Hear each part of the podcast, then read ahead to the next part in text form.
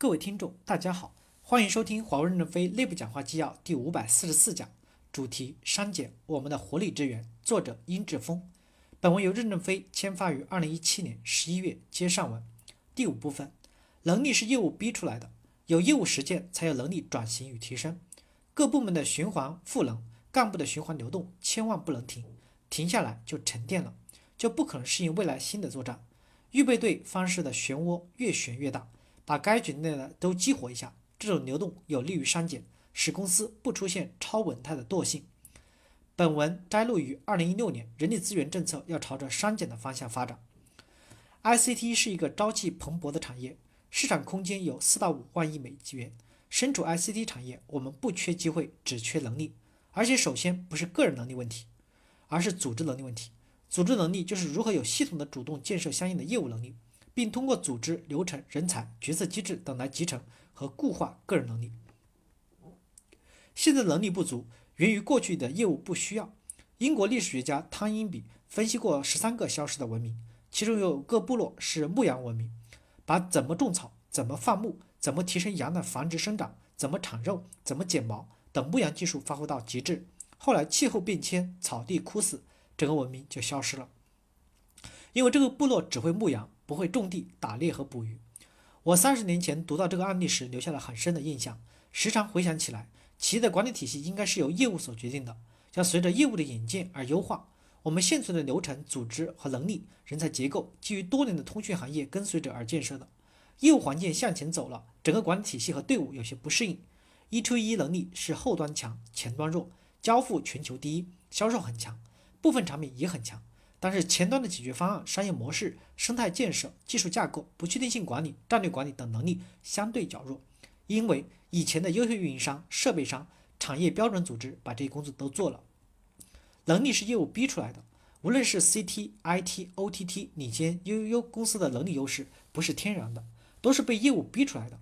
华为创业初期做通讯基础设施产业，很多工程师不是学通讯的在做通信，不是学软件的在编软件。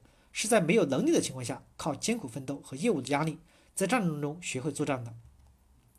我们有哈吉保障的业务保业务压力，持续改进后，我们在这方面的能力就是世界第一。淘宝有双十一天量的交易冲击，它的软件架构与效率就是最强。再比如，我们十年前一步步的提升 Tricky 的工程能力，这几年终端公司在操作系统、拍照等方面的持续优化，平安城市在提升行业理解能力，无数的案例证明。都是业务压力逼迫了能力提升，而不是具备了能力才去作战。早做业务，早发育能力，能力不足不用担心，关键是早参与，在战争中学会打仗。金南将军说，军事教育的本质是战争教育，业务实践提升能力，包括提升决策能力。因此，管理层对这个业务体验多了决策才有感觉。新业务决策只能是百分之七十的信息之前就得做，等拿到百分之九十的信息时，机会仓往往已经过去了。所以决策的本质就是风险决策，没有风险还需要决策吗？风险决策需要前瞻的判断，真理往往是掌握在少数人的手里。等到大多数人都看清楚时，机会仓早就过去了。第六部分，管理要匹配业务的实质，因地制宜才能多产粮食。变革的目的就是要多产粮食，销售收入、利润、优质的交付、提升效率、战时相符、五个一等等，以及增加土壤肥力、战略贡献、客户满意、有效管理风险。不能对这两个目的的直接和间接做出贡献的流程制度都要逐步的简化。本文摘录于二零一五年，变革的目的就是要多产粮食和增加土壤肥力。随着业务特性的呈现出多样化，试图用一套大一统的管理体系适配全球，会给业务发展带来羁绊。面对不同的业务周期阶段、不同的产品特性、不同的项目周期长度、不同的商业模式、不同的产业生态，采用差异化的管理体系，以匹配业务实质，才能多产粮食。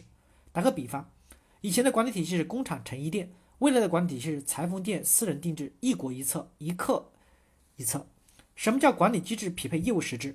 比如对运营商基础设施长周期的项目，考核节奏周期要匹配业务里程碑和全生命周期。二，奖金包分为成三部分，部分补发给其盐碱地构建格局的前人，部分发给当期贡献者，部分递延到项目全生命周期结束发放，以确定真实的盈利。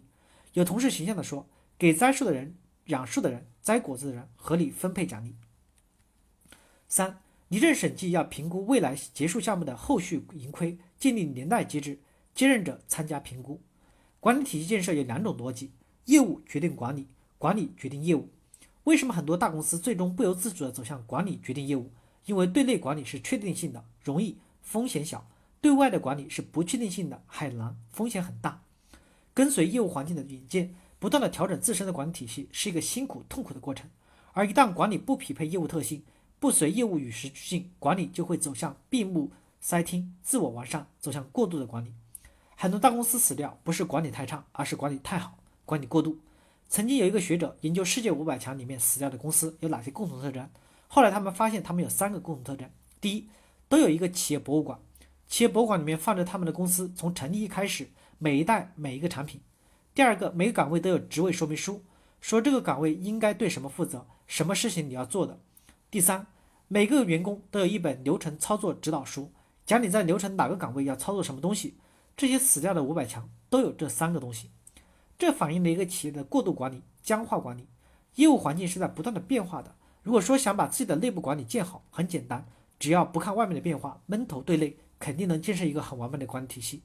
但这种管理体系不适应业务的变化。曾经有人给任正非提建议，华为应建一个企业博物馆。把从第一代小交换机开始的产品都放到里面，任正非没同意。一个高科技企业绝不能对历史怀旧，绝不能躺在过去的功劳簿里面，那样就很危险了。所以管理体系一定要防止刻舟求剑，业务不断在向前跑。管理体系建设的方法论注定了管理体系永远是落后于业务的。管理体系要有适当的容错和不完美，但一定要保持与业务的对齐，这样整个组织流程才有活力。武器的进步持续推动战争理论的进步。冷兵器时代、火枪时代、机关枪时代、坦克时代、海军空军时代，作战理论都必须随武器的进步而持续的前进。德勤有个模型，说技术是变化的龙头，技术进步了，人要跟上，然后是组织跟上，然后是社会跟上。所以那些最先掌握技术的人，就在人群中领先了；那些最先获得、获取、掌握新技术的人才的公司，就在产业中领先了；那些最新拥有做新业务的公司的国家，就崛起了。技术正在改变管理，用工业时代的管理思想和管理体系武装的队伍是无法打赢智能时代的战争的。感谢大家的收听，敬请期待下一讲内容。